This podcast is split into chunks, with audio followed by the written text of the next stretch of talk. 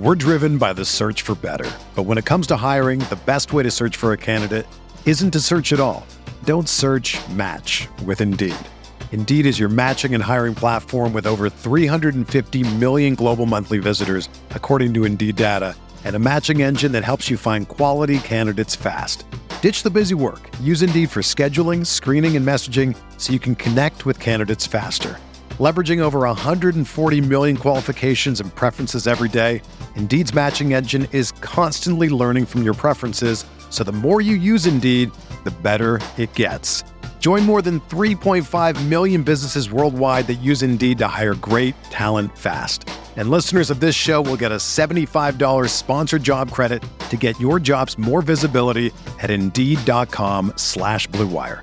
Just go to Indeed.com slash BlueWire right now and support our show by saying that you heard about Indeed on this podcast. That's Indeed.com slash BlueWire. Terms and conditions apply. Need to hire? You need Indeed. All systems are go. Ladies and gentlemen, Chris Van Vliet. And here we go. Welcome back to another audio adventure on Insight, episode 421. I'm Stevie V, Chris Van Vliet, and we've got someone on the show who honestly should have been on the show a long, long time ago. I've known Josh Alexander for over 10 years, and it's just been so amazing seeing his career explode over the last few years in Impact Wrestling. He is the longest reigning Impact Tag Team Champion with Ethan Page as part of the North. Now he's encroaching on being the longest reigning Impact World Champion. He's less than a month away as we record this. And yeah, sure, and we talk about it here. He's the shortest reigning champion at like three minutes, but that is beside the point because I really feel like he's going to beat Bobby Roode's record and become the longest reigning champ. If you're not following him, he's at walking underscore weapon. If you're not following me, I'm at Chris Van Vliet. If you're not following the show, what are you waiting for? Like, seriously, we've put out, I think, 120 episodes this year. So please, if you're listening to this and you haven't followed the show, if you're not subscribed to the show, wherever you're listening to this, take a second and click subscribe or follow on whatever app it is that you're listening on right now. If it happens to be Apple Podcasts, please leave a few words, leave a review like this one from G Flow 7 who said, "Love it. Really enjoyed the cold plunge episode recently." Hmm, so did I. Chris asks great questions and has great guests. Well, thank you, G Flow 7. I'll keep reading out one review on the show. We stopped it for a little while and I was like, that's just not right. This is my way to say thanks because without you, there's no show. So thanks for being on this ride with me, and I'll keep reading one out on every single episode. Okay, let's do this. Ladies and gentlemen, Josh Alexander. It is always good to talk to a fellow Canadian. So, Josh, thank you for coming on for the very first time. Yeah, man, the first time. I think I've known you. I met you at least probably a decade ago now. So it's good to be on. I know it's been far too long. I spent a whole bunch of time with you and Ethan Page right before the world shut down. And look, no better time to talk to than now, though. Well, we've made it happen. is this is the title behind you the actual world title? No, no, no, no, no. That that one's my replica made for my like my presentation of my office and everything like that. But no, the uh, the world title's upstairs actually. I was like wondering, like when when these interviews are done, you just take it off the wall and like you know throw it in your suitcase and get to work. No, no, my my son Jet doesn't let that belt go very far from him when it is at home. So, well, it's obvious who the true champion is then. Yeah, oh, it's obvious who's going to be devastated when and if I lose it. Ah, you, know? uh, you just can't lose it. Yeah well there we go. There's the caveat right there. I'll let it pressure is on you now. You can't ever lose this thing. Where in canada are you? Uh, i'm in a little town called guelph which i mean as a canadian you probably know where that is but that's why i usually just tell people i'm from toronto and live in toronto because right. it's all I mean, one you're, you're like an hour probably an hour west of toronto just outside the greater toronto area i guess but it's all kind of like growing into one big city now, but uh, yeah, just outside and in Guelph. We both went to university in Canada. It's always so funny, you know, everyone in the US calls college, everything's college, right? Whether you go to university or college, it's all college. When I go back home to Canada, I'm like, oh yeah, there's a big differentiation between like university and college. So where did you go to university? I went to university at Brock, and that was in St. Catharines, which is pretty close to Niagara Falls. And I, I mean, I, I, hate I hate to bring it up, but we all know what the phrase is for Brock, right? If you can walk and talk, you can go to Brock. Uh, yes, I've heard it a ton of times. I actually just wrestled a show there on Friday night. Uh, the first time I've been back there since I uh, dropped out in 2006 to pursue my wrestling career. So oh, wow. it was pretty cool. I almost went to Brock. So I ended up going to Laurier, but I applied to go to York, Laurier, Brock, and Windsor. Windsor, I was like, man, that's just, it's so far. It would have been like a four and a half hour drive. York, I was like, I don't know if I want to go to school in the city. So I went and I toured Brock and you tour it like in the middle of like February or something. And I remember walking from one part of campus to the other and it was like minus 15. And I'm like, yeah, I'm not, I'm not going here. It's just, it's just too far. Yeah, uh, when I pulled up actually for that show, I parked in the same parking lot where I'd have to park to go to my residence, and all I was getting was flashbacks of freezing walking this kilometer or up almost like a half a mile or whatever for the other people listening to get to my residence and just freezing my ass off. So, wow. The reason I wanted to go to Brock, not just because I could walk and also talk, was because they had a wrestling team, and not a lot of Canadian universities had a wrestling team Uh, actually it's like top three annually for the wrestling squad. I remember going to the gym, just the local like school gym, and like the monsters of human beings that were absolutely just tossing around weights, deadlifting. Like I, am an 18 year old kid. I couldn't do a push up when I started wrestling at this time. What? This is th- that's the reason I started going to the gym was because I found a wrestling school while I was at university, right? But I, I'm looking around and I'm seeing these like grown monsters, much like uh, you know the Kurt Angles or like the Scott Steiner like esque. You know, what picture whatever they would be in college. These guys are deadlifting like 500 plus pounds, just getting ready for their wrestling stuff, and it was like. I, I ended up talking to them and stuff, but like I guess Brock and there's a school in like Victoria or Vancouver that's well known for amateur wrestling, right? So, so if it wasn't for pro wrestling, you probably never would have lifted a weight. Is that what you're saying? Uh, I definitely wouldn't have had the ambition to change my life, my my my image. I don't think, but yeah. What were you studying in college? Sorry, university. Uh, yes, uh, I went for the sports management program because I had. Uh, I actually wanted to be a police officer, and my uh, my guidance counselor in high school was just like, "Oh, your grades in science and uh, and uh, math are way too good to be a cop. And I was like, oh, okay. and she suggested that I just apply to university. So I applied everywhere, much like yourself, and got in pretty much everywhere as well. And then I just picked sports management because when I toured Brock, uh, you know, it was far enough away from home that I, I wanted to I wanted to get far away. I wanted to be like six hours away from my house. So uh, you know, eh, but it all worked out because I discovered pro wrestling because of it. So, how long into your school career, your university career, did you go? All right, I'm gonna I'm gonna go for this other thing. Uh, well, I went with my friends. It was like our we all went away to university. We all got together in Toronto and went to like a SmackDown show in September as like a way to like celebrate us going off and being in university, like one last hurrah together. And at that SmackDown show, I was handed a leaflet for an independent wrestling show Mm. And this this was 2005, the first time I ever had high speed internet. Like Facebook was, I had I I got one of those Facebook profiles with my student ID number. This is back like I make myself feel really old talking about this stuff because some people are listening to this like just being like completely like oblivious to the fact that this was a thing. But you know, is the infancy of the internet really. And I, I Googled pro wrestling through this independent show because I never knew it existed outside of TV. And I, I discovered there was a school in Hamilton, which was like an hour drive away. And, uh, you know, I, I went immediately. I think I started November 5th, 2005. And I dropped out of school probably October of 2006. And that was, was that Johnny Devine? No, no, no, no, no. This was just a, this was called Living Legends Wrestling Academy. It was really just a wrestling ring with a bunch of like kind of students that were wrestling on shows. It was just a way to get in the ring for a bunch of people. And, uh, you know, that's where I started everything out. Wow. I, the thing I love about stories like this is I think that people only hear like the final, like, you know, chapter of someone's life and they don't hear everything that goes into it along the way. Like, there are no sure things in life, and there are most certainly no sure things in the world of professional wrestling. Yeah. And like, I, as I did that show this last past Friday evening at that school where I dropped out of the it was run by the program, the sports management program, as like a final uh like project for one of the students who is a wrestler now, kind of doing the same thing I did, but Mm-hmm. not dropping out. And I had like a hundred different people there all chanting uh SPEMA dropout, sports management dropout to me the entire time I was wrestling. So after after the match, I, I- beat the guy obviously because like you know I'm Clearly. world champion and stuff. But uh, I grabbed the microphone. I cut this promo about how listen, guys, I, I I was in your shoes on the first day of school. My professor told me 99.9% of us aren't going to work for Nike, aren't going to be big sports agents.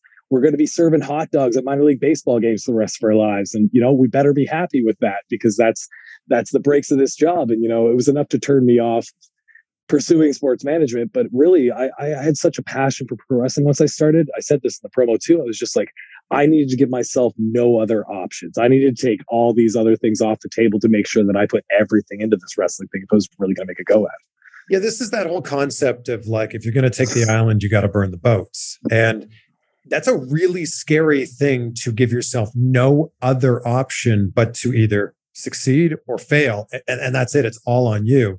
And that's even harder when you're living in a country like Canada and you know that the biggest opportunities exist in the US.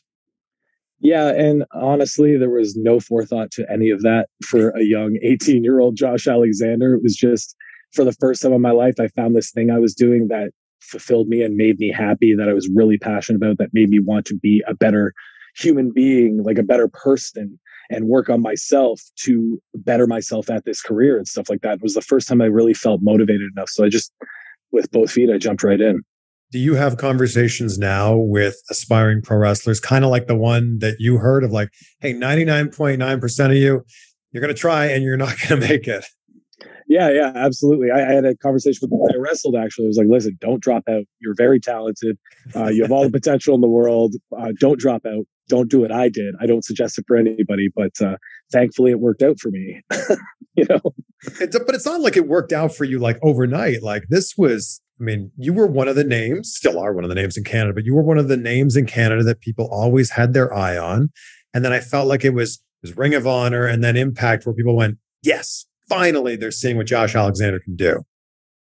Yeah, I had a ton of, I don't know if you want to call them speed bumps or, you know, things things along the way where I thought things were going to happen. Like the ball started rolling, and then all of a sudden it just like it came to a, a firm stop several different times. And uh, somebody I talked to about this a lot is Cody Deaner now, as I've gotten to know him more, you know, with uh, Impact Wrestling and stuff. And we just talk about how like persistence is one of the most valuable assets to have as a professional wrestler because like we've both between the two of us known tens of thousands of very talented wrestlers who probably could have made a go at it, made a career out of it, but they quit for whatever reason because they hit some stumbling point along the way and they were just like, ah, not worth it, you know? Cody Deaner is, he's one of the very first wrestlers that I met. And I was going to Laurier. He was down the street at Waterloo. He lived on the same floor as one of my friends in residence. And he was like, I'm going to be a pro wrestler. I'm like, no way. I'm also going to be a pro wrestler. He's like, yeah, yeah, but like, I'm, I'm like training right now. And he was doing stuff in Niagara Falls, I believe. And he's like, yeah, I'm actually going to a show this weekend and like cramming into a car and doing this. And like everything he was saying was adding up to like he so desperately wanted to be a pro wrestler, was going to do everything to make it happen. And I was on the other hand with like a beer in my hand going, yeah, yeah, I'll probably do this one day too. And it was like this juxtaposition of someone who was going to do it no matter what, and me going, yeah, maybe one day. and that that's the that's the difference maker really right like that i know i know hundreds of, if not thousands of people that had a beer in their hand are like i'm gonna give this a go and they get in the ring and they try it you know if they actually have the balls to actually get in the ring and Mm. make that happen but uh you know really if you're going to be successful at this you just got to be you know one direction the entire time and one mindset as hard as that is to maintain sometimes I knew him. You, I might have known him before you. He was wrestling as Cody Steele. He had these bright red latex pants and this bright yellow blonde hair. And I'm, you know, I'm so thankful, so thankful that he found the gimmick that he did find. Because I mean, that guy's incredible. Yeah, when I started wrestling, actually in 2005, he had just donned the mullet for the first time and become Cody Deaner, which is like the first persona that fans will know him as that really got him some international, you know, fame. But In terms of your career, was putting on the headgear kind of what like solidified like people already knew you were great in the ring, but I feel like that's a visual of going, yeah, this guy, like he takes it seriously. Uh, I mean, it, it all happened by accident, of course. Like, uh, I'm very thankful that it did happen. Uh, I, I think I've had a lot of conversations about the headgear recently because, you know, the evolution of the character and the look and all this stuff. And you think about, do I need to wear the headgear anymore? Should I take it off? You know, is it is it holding me back from elevating myself to a further platform or becoming a bigger star in wrestling or something like that? But uh, for sure, I was just a talented Canadian wrestler that was booked consistently with no gimmick whatsoever, who was just a, a very reliable wrestler. And when I found that headgear because I injured my ear, uh, it really gave me like something for the fans to remember me by. Because you got to think like 70% of fans that leave a show that aren't, you know, die-hard wrestling fans aren't going to remember my name. When they leave, like a, a kid might turn to his dad and be like, "Man, I really like that that crazy guy with the face paint." or you know what I mean? Like now they can leave shows and be like that guy with the headphones or the the headgear if they you know know what it is you know he was a badass. And it, it's just a thing for people to notify and remember me by and it, it, built into my look that i'm now you know known for probably for the rest of my career. Yeah there's something in wrestling that when fans can latch onto something and if it's something as simple as a you know a yes chant or a what chant or uh, you know the fandango dance or like something that fans can latch onto and go i remember that person because of blank. And for you like you were so memorable because of what you did in the ring. But then I think attaching a visual to that made people go, now it clicks. Yeah, it definitely felt like a taking off point for my career because shortly after that, that's when all the Ring of Honor stuff started, and then the PWG stuff and everything else. So, but you were actually wearing the headgear like because of a, an injury, right? Was was it like legitimately cauliflower ear? Yeah, I actually injured myself at AIW in Cleveland uh, for the the the JLIT tournament, the first one I was ever in. I think it was 2013. I'm really off with years, especially since the pandemic, but uh, it would have been around that ballpark time where we first met. And uh, yeah, I, I, took a kick in the ear from ACH, and my ear just blew up off my head. I filmed a promo that night, draining it with a syringe myself. And uh, the next day, uh, I got hit again in it, and it blew up, and it like it actually like exploded off my head. So it, like my ear split in half and it was like dangling down. So I had to go get it surgically like pinned to the side of my head. And like the doctors are, they don't care about pro wrestling. They look at me and be like, well, whatever, you do whatever, do, do what you have to do to have it heal. And there's like, you can't touch this for six months or three months or whatever they said. And I was just like, I got a book in, in two weeks in Ottawa. Like I gotta make it. Yeah. So I I went on eBay and ordered headgear and you know put it on for that show and I felt like such a goofball. I remember I went out and I wrestled Mike Bailey and a guy named Hacker Scotty O'Shea in a three way for C4 Wrestling in Ottawa. And walking out, I'm getting like Princess Leia chants. I'm getting nice headphone chants. I'm getting chirped like crazy. Still stuff that I hear to this day every every so often for people that don't know me. But uh, you know, I felt like such a goof. And I came to the back, and by the end of the match, they were just standing and applauding the match because it was an awesome match, right? And I came to the back, and I remember Ethan Page pulled me aside. And he was just like, "You're keeping that headgear, man. That you look like a badass with that on." I'm like, "Really? I feel like I, I look like a complete goof." But he was like, "No, you, you it's it's badass. You're keeping that." I'm just like, oh, "Okay, cool." And I, I haven't taken it off since. So. I feel like this is one of life's happy accidents where it's like you try something, you you you're not even sold on it, and I mean, now it's part of who you are. Yeah, yeah. And like it's not even that I wanted to try it, you know, it's just out of necessity. And I'm so thankful that it did happen because otherwise, you know, I definitely wouldn't have tried wearing headgear if I didn't injure my ear and need it. So people draw comparisons to I mean Rick Steiner is probably the most famous with the headgear. Kurt Angle briefly, I mean you have com- you have comparisons to Kurt Angle for many other reasons, but he wore it briefly when they when he was wearing the wig right after he shaved his head yeah that and that's the thing that I, I, I read it on social media all the time uh is like fans are like man i love josh alexander but i can't get over that headgear it just reminds me of angle with the wig and it's just so goofy i just can't see past it and stuff like that and i read it and i go if that's really a thing that you can't see past like i can't i can't please everybody you know what i'm saying so uh it, it's definitely uh, the thing that I'm going to remember by forever because I think, you know, other than Rick Steiner, I'm the only one that's pulled it off since. And I think a lot of people have tried. What does it sound like when you put it on? Uh, it is definitely harder to hear uh, like anyone talking directly to you because obviously it cuts off some of that stuff. but uh, you know, I hear audiences, I hear everything, and I've kind of trained myself over the years. Luckily, wearing it for nearly ten years now to be able to just maintain and get by with it. So. So there have been so many comparisons between what you do in the ring and what Kurt Angle has done in the ring. And I mean, that must be pretty humbling to hear. It's insanely humbling. I mean, to me, you're talking about one of the greatest of all time. You know, it's a subjective list that, you know, everybody can have their, their favorites. But to me, I think it's undeniable that Kurt Angle is, if not the best ever get in the ring for how fast, you know, he just took to it and stuff like that as a personal fan of his forever to get those comparisons from not just fans, but from people that worked with Kurt. Uh, especially since I've started Impact, like people that have worked with Kurt closely during the years at Impact that have come up to me and drawn these comparisons. Like it's insanely humbling. Wow. And now you're holding the same championship that he made famous. Yeah, yeah. I'm walking. I'm walking in those footsteps that you know he he blazed the path, and uh, you know hopefully I can go a little bit further than him, and you know continue my career on and do some other cool things. So. I like that you wore the singlet, you know, the Canadian version of the singlet that he wore in TNA. That was so cool to see. Yeah, I was like, I was racking my brain about Slammiversary, 20 year anniversary. And like, I'm such a huge TNA fan. Like, I, I, that's what really got me back into wrestling after I kind of fell out of love with it in the early 2000s when WCW died.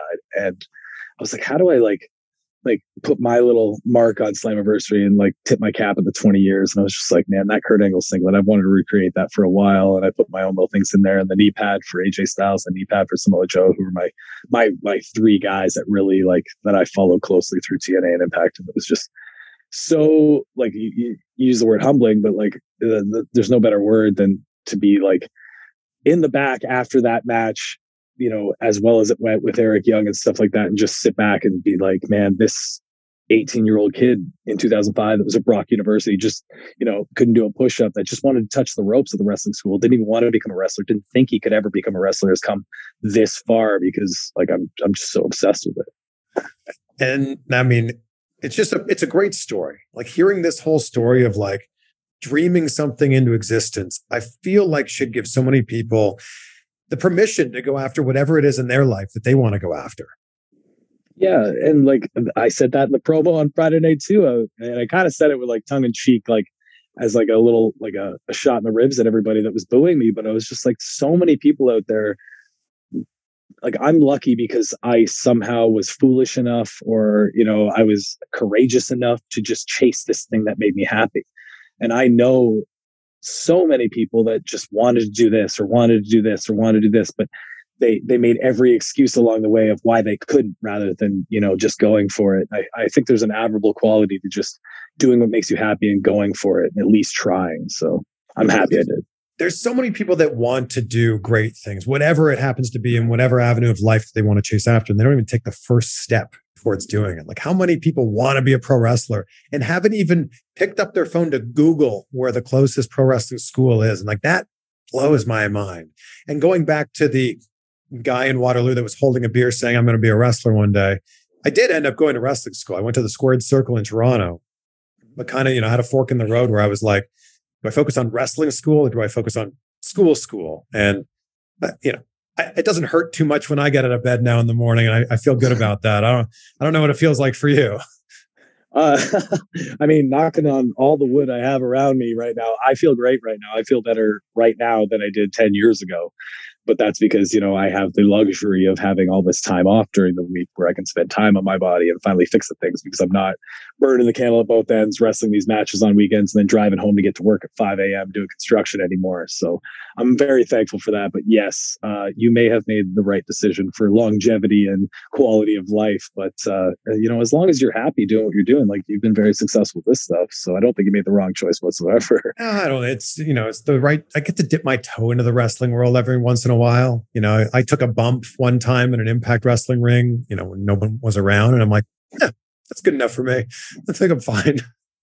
When, when you were, what's that? Sorry, no. Uh, as somebody who's at a wrestling school and been around wrestling for, you know, the better part of two decades, I've known so many people have been like, I want to do this so bad. I'm so passionate about it.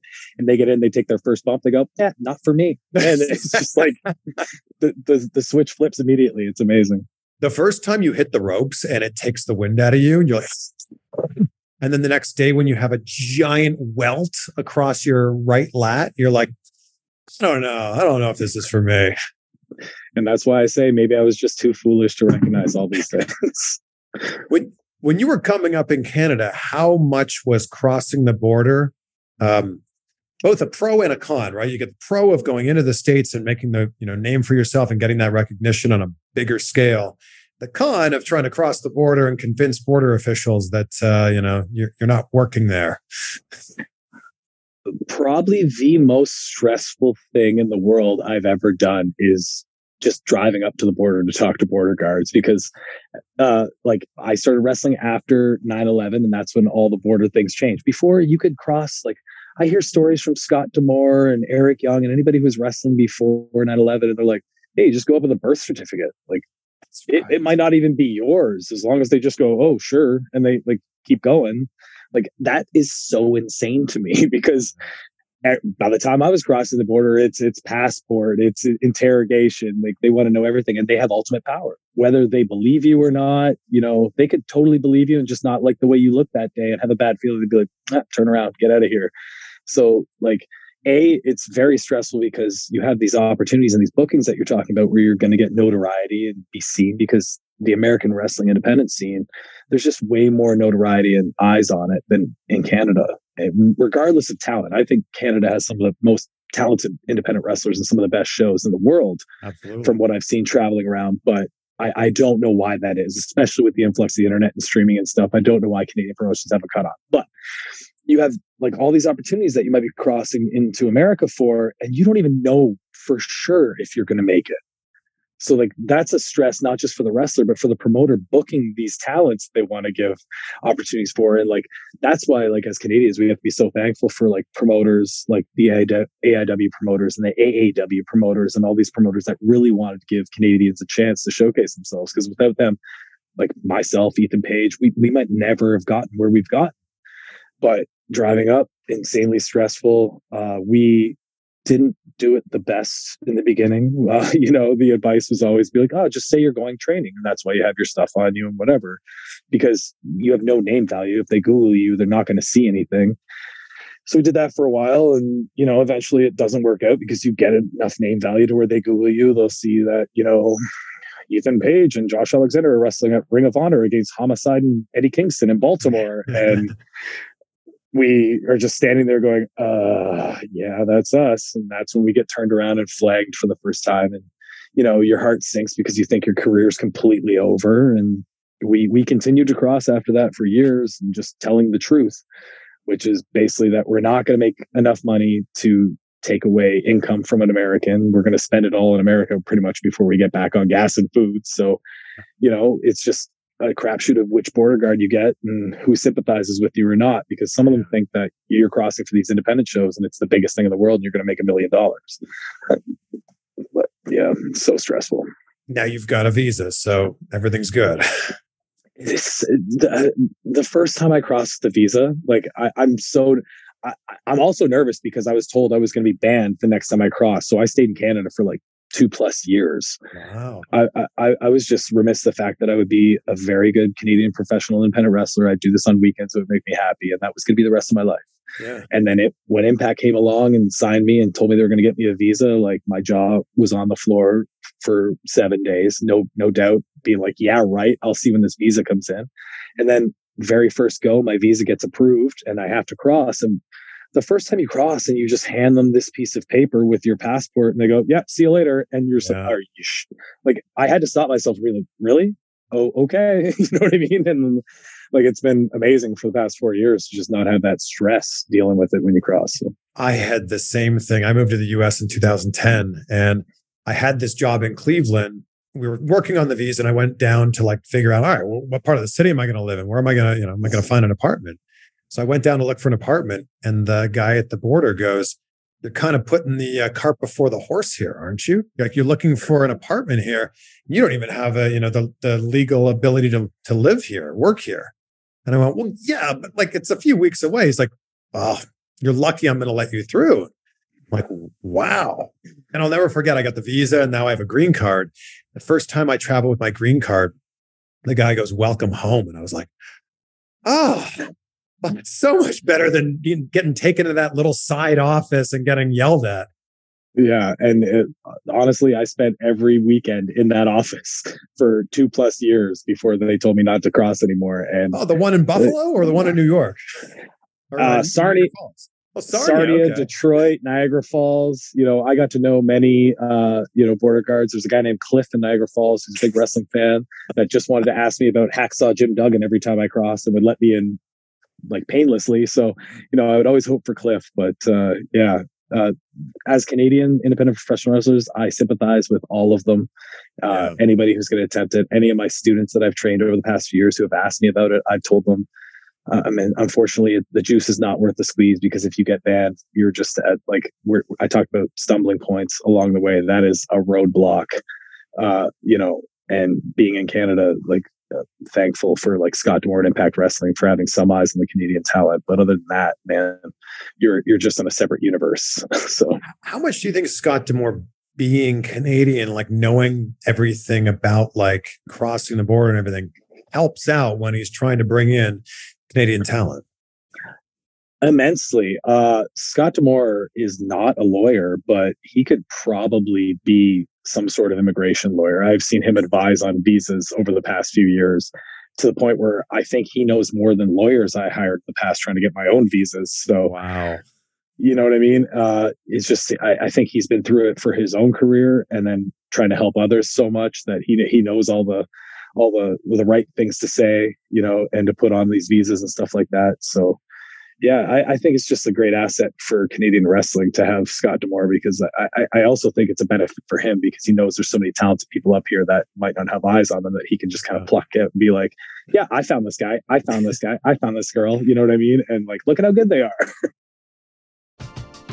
We're driven by the search for better. But when it comes to hiring, the best way to search for a candidate isn't to search at all. Don't search match with Indeed. Indeed is your matching and hiring platform with over 350 million global monthly visitors, according to Indeed data, and a matching engine that helps you find quality candidates fast.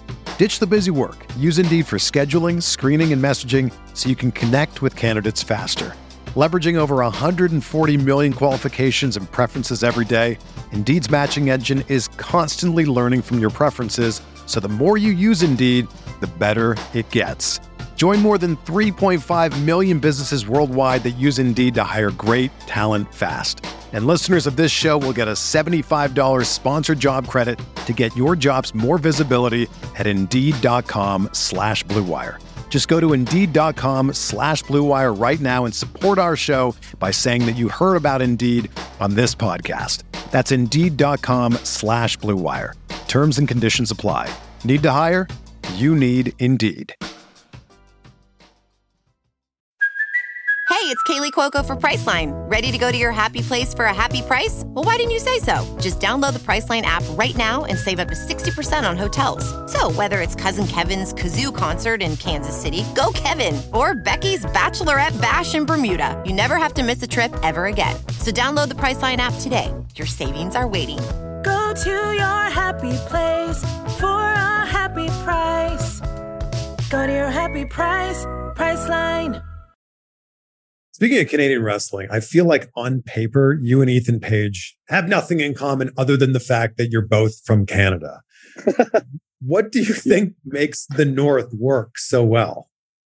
I think that that uh, the fact that we don't have m- many things in common whatsoever outside of the the passion for pro wrestling is one of them. Uh, the one thing that we do have in common is we are very creative with pro wrestling and uh, you know we we like to hang our hats on the fact that we we think up different ways to do things uh, so we were always challenging each other to do that as the north and it was just we complemented each other so well and we were such good friends outside of the ring that it was just this we we we could talk without talking. I would know what he was thinking and what he was doing because I've been around him for you know a decade plus at the point when we started tagging up in Impact Wrestling and stuff like that. That it was just made it that much easier. And like chemistry as tag team partners is not easy to find. It doesn't come along often. Uh, any of the ones that have real chemistry, they're the ones that are super successful. And we were just mm. very fortunate. I feel like there's something also when you get two Canadians together, uh, especially in the US, where it's like, wow, it's like that scene from Step Brothers. Do we just become best friends? yep. Like you, you, you have to stick with each other because I don't know. It feel it feels like home. Yeah, yeah, no, and I would not have honestly probably wouldn't have wrestled in America on the Independence if it wasn't for him saying, "You're getting in the car and you're going to AIW with me." Wow. And that that was it. Like I didn't have a choice in the matter. I was just like, okay, I guess I'll be there Sunday morning at 5 a.m. to leave. You know. wow. So so he's now made the move to the US. Have you ever thought about living down here? Uh, I have thought about it, but you know, I have two children that are in school currently, and the thought of moving them from schools and doing all that stuff just to move to America, where you know the the immigration of like buying a house and doing all that stuff and getting a bank account a social security number and then chasing a green card and then you know waiting for my wife to be able to work and doing all this stuff just sounds like an absolute nightmare. So uh, i'm probably going to try to avoid it as long as i can but I, I do have a craving to live somewhere with warm weather one day so it's uh it's i mean i live in california now it's pretty good it's pretty it's I mean, it's probably is there snow on the ground where you are right now uh, not right now, but it's been off and on for the past like four weeks already. And yeah, I'm really, I'm, I'm over traveling through a foot of snow. Every time I, I, I fly out of Buffalo and every time I drive to Buffalo, I don't know how this works, but Canada, no snow. As soon as I cross the border into Buffalo, there's six feet of snow. And like, I can't even find a parking spot because they haven't plowed it at the airport. So, but yeah, it's, it, it just I'm, I'm I'm over it already. I think the older you get, every time I travel to like San Diego or something, I'm just like, why doesn't everybody want to live here? You know what I mean? I mean, I don't want to rub it in too much, but you don't have to shovel sunshine. yeah, I, will put it on my bucket list for the future for sure. well, I mean, you're in a good spot right now, um, where your your family's there and, and life is good. You've got roots there you know, Ethan made a, it was a big gamble for him to move to, I can't believe he picked Michigan of all places. I mean, well, he has family in Michigan, so I that get it, sense. but uh, it's also like the weather is not much better there. I mean, it's not a culture shock to you and the family. Then you know you still get snow at Christmas time. You know you got to think of the benefits, the, the the pros, not the cons. Yeah. When Ethan made the move to AEW, I thought, I wonder if Josh Alexander is also going to go over there. How close were you to going to AEW?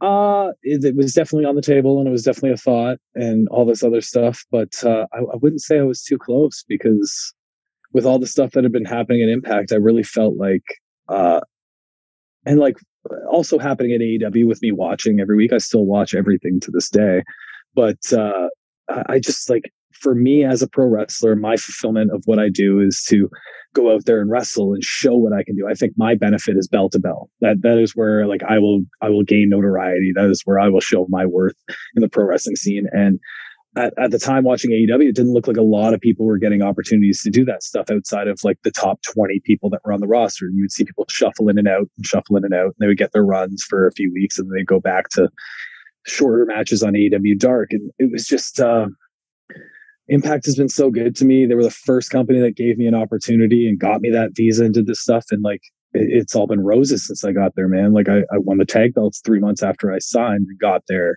and I had the longest reigning tag team championship run, you know. And then as soon as Ethan left, everything's like going through your mind. And I was stressing out, being like, man, I hope I don't sit on the bench and just have to watch the shows until they figure out what they're going to do with me. And immediately I got an opportunity in the X division and, you know, that happened and it was awesome and all this other stuff. And it was just opportunity after opportunity. All, I think all you can ask for as a wrestler is for an opportunity to show what you can do. Give me the ball. And if I drop it, that's fine. Hmm. But, you know, they've given me the ball a ton of times and I don't think I've dropped it yet. So I'm just going to ride this out and see how it goes. It definitely felt like there was unfinished business too with, with the world heavyweight championship. Like it felt like I was so happy when you won. And I mean, how many actual seconds did you have the championship for? It was like 14 seconds or something like that. I, it was longer sh- than that. Come on.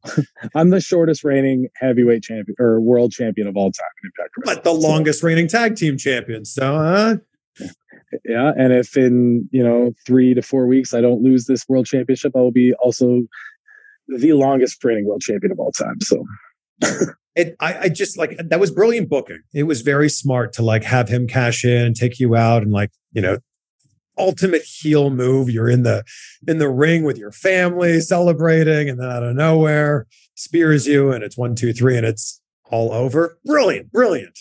And then I love that you had the chance to actually like get the championship again and have a an actual run. Yeah, and like that whole thing from like fans were outraged, you know, because Of everybody's so happy. you know what I mean? Which rightfully so. That's why you booked it this way. But like from October until April when I faced Moose again, I never got my rematch clause or anything like that. It was all this weird, like, you know, pro wrestling explanation of why that wasn't happening. But it was this chase of me trying to get back to that and going through all these, you know, hoops and wrestling monsters like Jonah and everything else. But fans got to know me better than you know, when I went into that match with Christian, they knew me as the guy that had this really good X Division run and was a really good wrestler, but they didn't know me outside the ring. They didn't know my character, you know, all this other stuff. And they really got to know me up to the point where, you know, at Rebellion, once I won the world championship, everybody knew exactly who I was. When they pitch you the idea of, of the first win, did they? How do they pitch it to you? Do they tell you at first, all right, just don't get too excited. You're going to win, but then immediately lose. How, how do they pitch this to you? It was pretty much exactly like that. it was, it was, hey, uh, we're thinking you and Christian at Bound for Glory in the main event. I was just like, this is probably like summertime, like August or July, when they said this, and I went, oh, damn, okay, you know, that sounds really cool and like a big opportunity. And they go, but you know, uh, uh, Moose is going to cash in and you know take it right off you immediately. And I went, okay, cool, whatever, it doesn't matter to me. Sure. and uh like it's it's you know, i don't write the show you know what i mean? Like uh, i trust you guys. And uh you know the whole time leading up to that for that next three months you're just like hopefully they change their mind man. That'd be cool if they change their mind you know? That's that's in the back of your head but then uh, you know it all happened how it happened and i think everything you know i'm not an everything happens for a reason guy but like you definitely look at the pieces of things that have happened along the course of my career to put me in the place i'm sitting right now and i, I think everything has kind of happened the way it should have you know to uh maximize everything that's happening in my life now so Since you were a TNA guy growing up, who were some of the people you really looked up to, or some of the matches that really imprinted on you?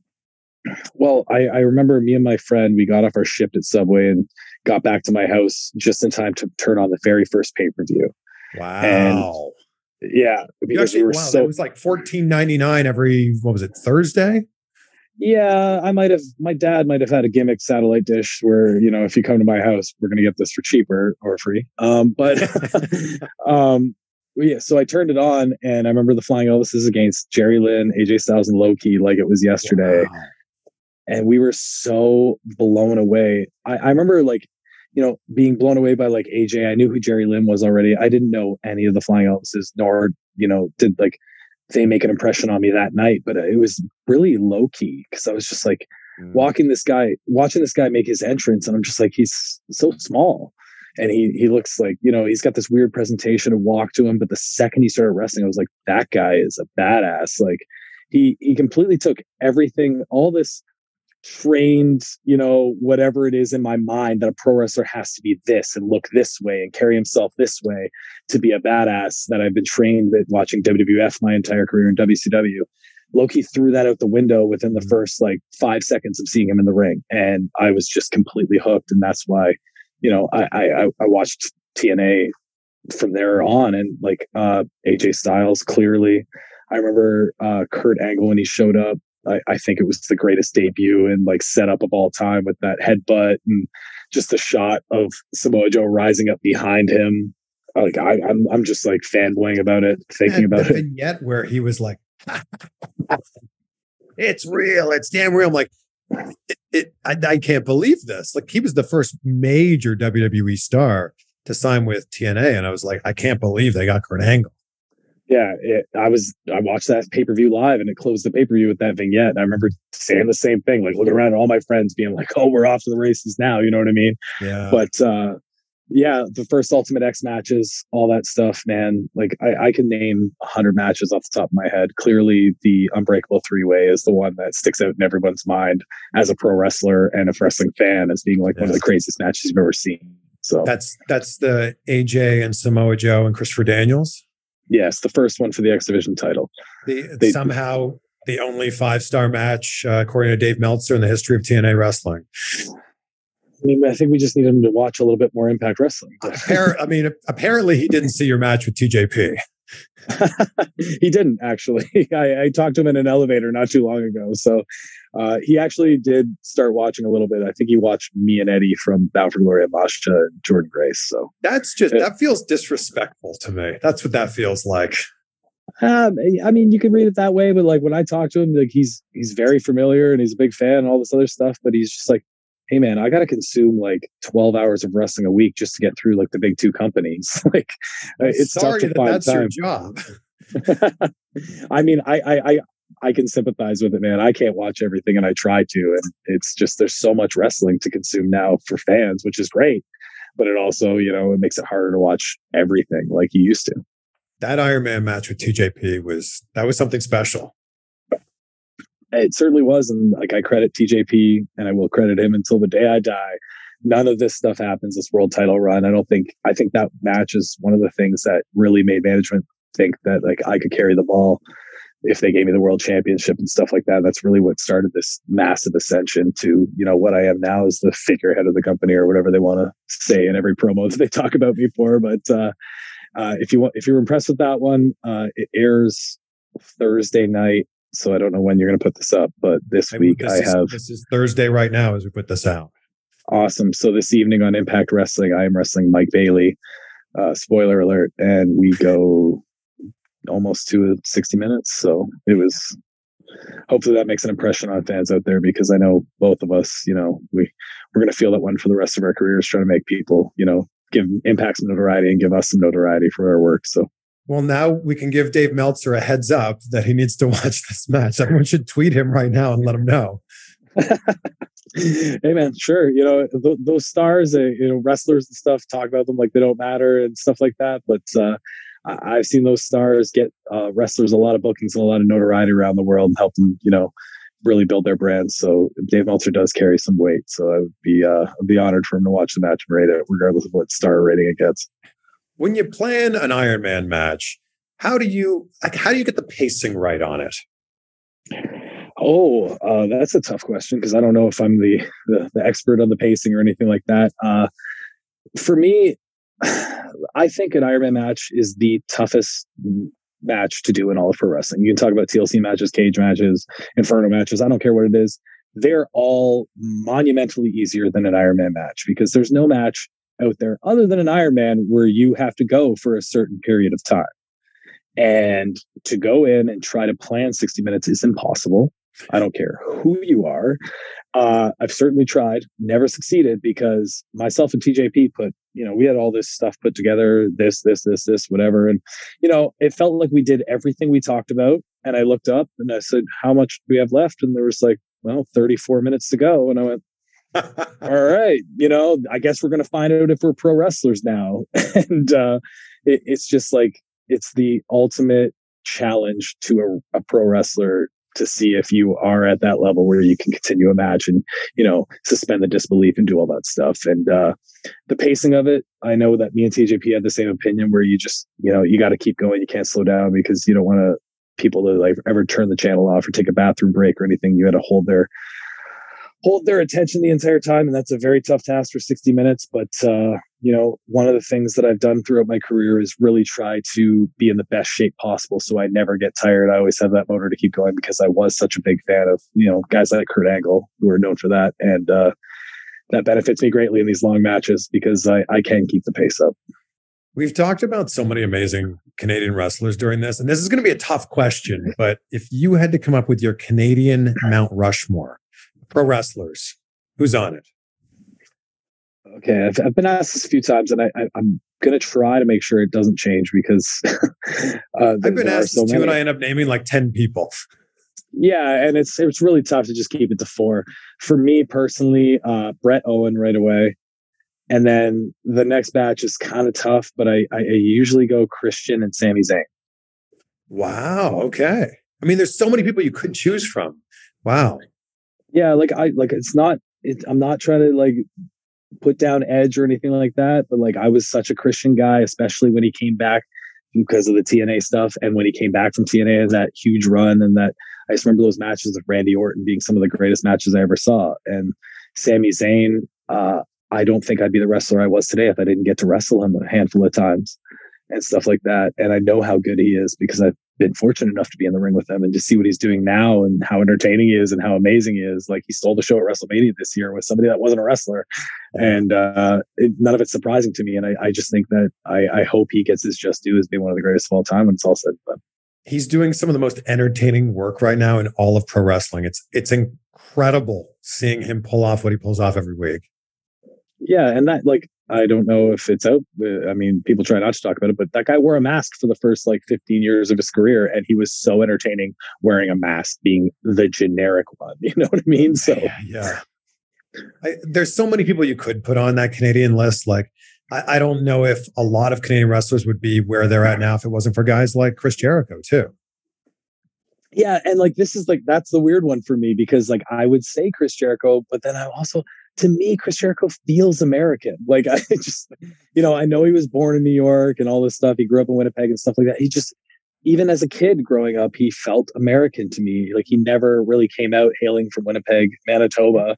Yeah. You know, I, I didn't get that rush as a fan when like Bret Hart would come out and it'd be like hailing from Calgary, Alberta, which is so far away from where I grew up and lived. But I was just like, he's Canadian. He's like me. You know what I mean? Like it, it's just that weird, like I don't know, Nash, uh, like national pride or whatever. But yeah, there's something about like Bret and the Hart Foundation waving the flag, and then there was you know what Scott D'Amore did in TNA, and then you know you and Ethan with the North. There's something about that which it's interesting because in Canada you're so over, so over. Then you go to the U.S. and it's just an excuse for people to hate you. yeah, that, that that national pride thing, man. It's it's cheap, easy heat, and like uh, when I became a baby face, like people were just like, "Are you to take the the maple leafs off your gear?" And I was just like, "No, like why would?" If they hate me because I'm just from a line on a map, like a little bit north of them, then like, but there's nothing I can do about that.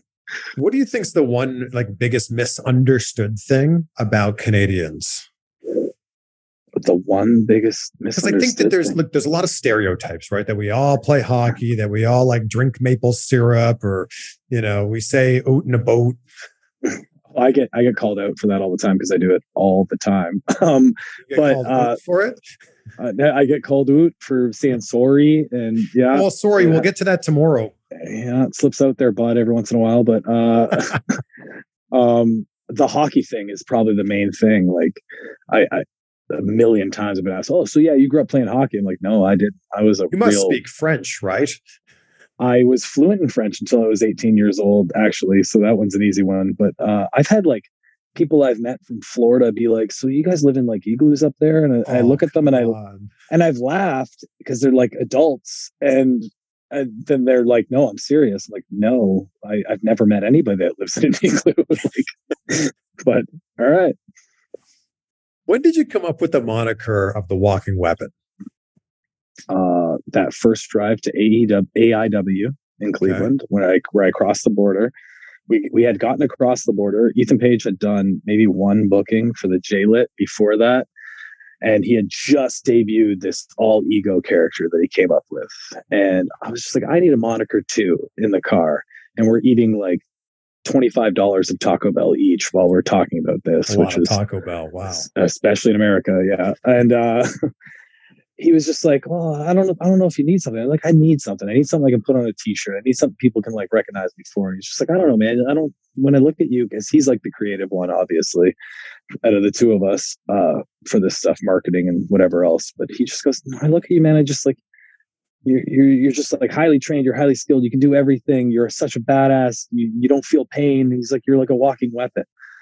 And he just kind of said it in passing i was like and he was like yep that's it we got it. Wow. and like we got home at like 5 a.m and i think by like 10 a.m he had sent me a t-shirt design that he did while he was at work you know what i mean? So then it, it was that and i just i went with it and uh you know it's it's caught on it's never left me and i don't think it ever will I tried to follow you on Instagram, but your account is private. Why is walking underscore weapon a private Instagram account? I am such a stubborn uh, adult man that I just I, I hate and love social media, and I, I I don't know why because I just accept anybody that really wants to add me as a friend. but uh, there's something about just being private somewhere on social media that I enjoy. But what if you what if that was just the Josh Alexander pro wrestler forward facing account and then you did something else that was private?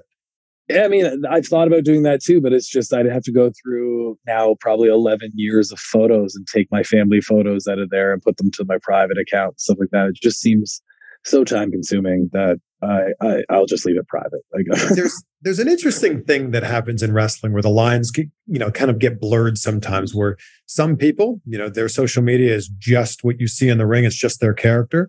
There's some where it's like some sort of a blend between the two. And you're basically saying like this is Josh the human being and you'll see a little bit of both on there.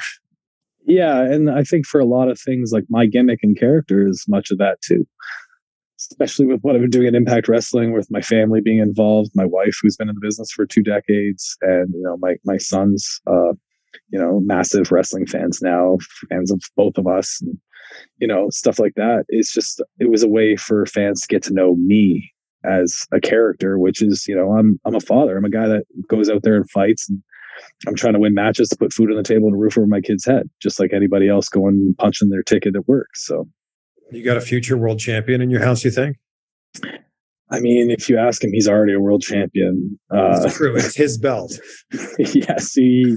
I, I got him a replica made of the the world championship when I won it and gave it to him at Rebellion. But uh, yeah, he's uh, he's not wavered in his uh, obsession with wrestling. He was eight months old, and we used to have just the network on in the background of the house all day long because it's way better than Blippi or whatever you know kids show that would annoy me. And he would just sit there and just in awe watching old wrestling on TV all day. And now, you know, it's gotten to the point where he knows every single impact wrestler probably in the history. So he, he'll walk up to people and be like, huh, you know, that's Chris Harris. And I'll be like, well, how did you, you know what I mean? Wow. Or like, we were actually in the uh, the BCW dojo, Border City Wrestling, Scott D'Amore's school. I took him there to get in the ring, and Scott has old posters from Japan from like the 90s. And he goes, Hey, look, it's Suzuki. And I go, What? And like, I walk up and it's like Suzuki with like this huge coif of hair. He looks so like, like just like a gorgeous model. And I'm just like, how did you tell that Suzuki from six feet away? Like, I wouldn't have even noticed that. Wow. Yeah. Yeah, I think you've uh, you've definitely got a pro wrestler in your hands. Yeah, and as long as it makes them happy, go nuts, man. you ever think about what life's going to look like after wrestling for you? Uh, yeah, I've actually had some discussions about that with my wife and stuff. And uh, I think now at the point I've gotten to, I, am going to be a part of the wrestling business until probably the day I die. I uh, I will either be a trainer or an agent in the future because like a lot of the stuff, like the juice I get out of pro wrestling is putting together matches and going out there and you know seeing the ideas you have pay off and really get reactions from the fans. And you know if i can't physically do this at least as a producer and agent i can work with other people and maybe offer some insight and stuff like that and maybe get a little bit of exhilaration and juice back out of it without physically being the one you know doing the stuff. So that's something i actually, i'm actually looking forward to. Not that you know uh, I'm counting the days till when it happens, but I know inevitably that'll happen, and uh, you know I'll, I'll be happy doing it. Well, maybe one day if you ever lose the championship. Yeah, you know, I could take this take this all the way, you know. Uh, maybe be real the champion until you're 50. no, 50 50 is young in pro wrestling these That's days. True. I gotta, yeah, I gotta keep going. 30. Yeah. Like you see guys like Chris Jericho, PCO, like those guys, they haven't slowed down, it feels like yeah and I, I, think like it's just like we're we're way more conscious than people were you know in the 80s and 90s about personal health and you know well-being yeah. and like longevity and stuff like that you know. I, I, make the joke all the time because people will come up to me thinking about wrestling from the 90s and be like are you guys all drinking and doing drugs and stuff? I'm just like no we're all straight edge vegans now like i don't know what to tell you we're all boring like which which fits me because I've never been a party guy my entire life. So you know, I, I, fit in much better with this this day and age than I would have back in the '90s. Man, I'm so glad we had the chance to like finally do this and do this right. We've had so many conversations off camera in so many different cities, but I'm glad that we were able to do this now. And like I said at the start of the conversation, like what better time to do this than when you're the champion? Yeah, I mean, I, I would have I, I thought it might have happened sooner, you know. Uh, but you know, I'm happy that we finally got to do it. It didn't really even feel like an interview. You know, it was cool to just come on and have a conversation, man. Yeah, this is great. So, look, I end every conversation talking about gratitude because it's such an important thing for me. I wake up every day, I say out loud three things that I'm grateful for. What are three things that you're grateful for, Josh? Ooh, I am grateful for my wife. I, I actually just put up a video yesterday because I was going through all the pictures on my phone while I was waiting up my connection. And, uh, you know, none of this happens without her. Uh, none of this pro wrestling thing. I probably wouldn't have come back from my neck injury if I wouldn't have her pushing me along you know what I mean? And just telling me to do the things that I might have been too tired to do after work. And, you know, she takes care of the kids when I'm traveling and never complains and stuff like that. So I'm very grateful for my wife. I'm grateful for my health. Uh, I, I will always say that, you know, after breaking my neck and having two neck surgeries, I am super grateful that I can, you know, just walk around and do things, let alone lift weights and wrestle. You know what I mean? I, have known way too many people that you know don't have the luxury of being able to walk around on their two feet anymore. So uh, that and uh, Oh, this is tough, man. I, really need to get in the process of doing every this day. every morning like you. Yeah. yeah it takes like 20 seconds. I mean, what do you what did you say this morning? This morning, so my fiance slash family, that's all one, health as well. And big one for me is just like opportunity. Like we live in a time where you and I are in different countries right now in different time zones, and we're talking like we're sitting next to each other. And that's a pretty special thing that we're able to do things like that right now. And I'm eternally grateful for those kind of opportunities. Well, I don't want to steal yours, but like I'm a big guy for opportunity. I've mentioned it so many times in our conversation. Yeah, yeah. Like I, I, yeah, I'm very grateful for every opportunity I have been given to get to the point where I'm at, and you know, any ones that I might get in the future. Yeah, I like that. Opportunities, like grateful for the opportunities that have happened in the past, and grateful for the ones that are going to come. Amazing. Awesome. Gosh, thank you so much. Congrats on everything too. Yeah, thank you, man. Uh, this was awesome. Uh, you know, hopefully we can do it again sometime. Yeah, you're awesome. And, and, you know, maybe if I continue my training, maybe uh, maybe you'll lo- be losing the championship to me one day. I mean, you have a shot whenever you want. Uh, you know, uh, I have had I, have had scooter races with uh, other journalists and stuff like that, and uh, people have interviewed me. And you know, uh, but to do a wrestling match against one, I think that'd be something truly special. So, well, I know that if anyone could make me look good in the ring, it'd be you. Oh, that's a lot of pressure. Maybe it's not a lot of pressure. I don't want to say that. Yeah, yeah you can make anyone look good. Come on, Josh. Right. Thank you so much, man. Thanks, Chris.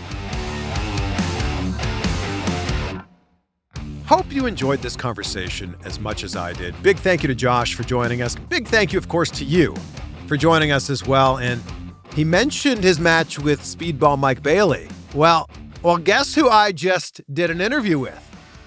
Christian Bale. Well, yeah, I, yeah, I did an interview with Christian Bale, but yes, Speedball Mike Bailey. So keep an eye out for that episode. It'll be up in like uh, 10 to 14 days from now. How does that sound? Please take a screenshot. Let us know what you thought of this episode. Share it with a friend and tag us so we can share it out as well. Josh is at walking underscore weapon. I'm at Chris Van Vliet, and I've always loved this quote from James Cameron. And since the new Avatar movie is coming out soon, I figured now would be the perfect time to share it. If you set your goals ridiculously high and it's a failure, you will fail above everyone else's success. Be great be grateful. We will see you on the next one, the very first episode of Ask CVV. It's tomorrow, right here on Insight. Be great, be grateful. We'll see you on that next one. Everyone is talking about magnesium. It's all you hear about. But why? What do we know about magnesium? Well, magnesium is the number one mineral that 75% of Americans are deficient in. If you are a woman over 35, magnesium will help you rediscover balance, energy, and vitality. Magnesium supports more than 300 enzymatic reactions in your body, including those involved in hormonal balance. From functional medicine doctors to mental well being and female hormone experts, we all know that magnesium is the one mineral to improve all aspects of well being and health. But which one? Magnesium Breakthrough from Bioptimizers, the trusted choice recommended by leading experts with seven best absorbed forms of magnesium to ensure your body receives the support it needs for overall well being. Go to bioptimizers.com slash balance today and use code BALANCE10 for 10% off. Support your journey to wellness at B-I-O-P-T-I-M-I-Z-E-R-S dot com forward slash balance. Magnesium Breakthrough from Bioptimizers, your foundation to optimal health and vitality.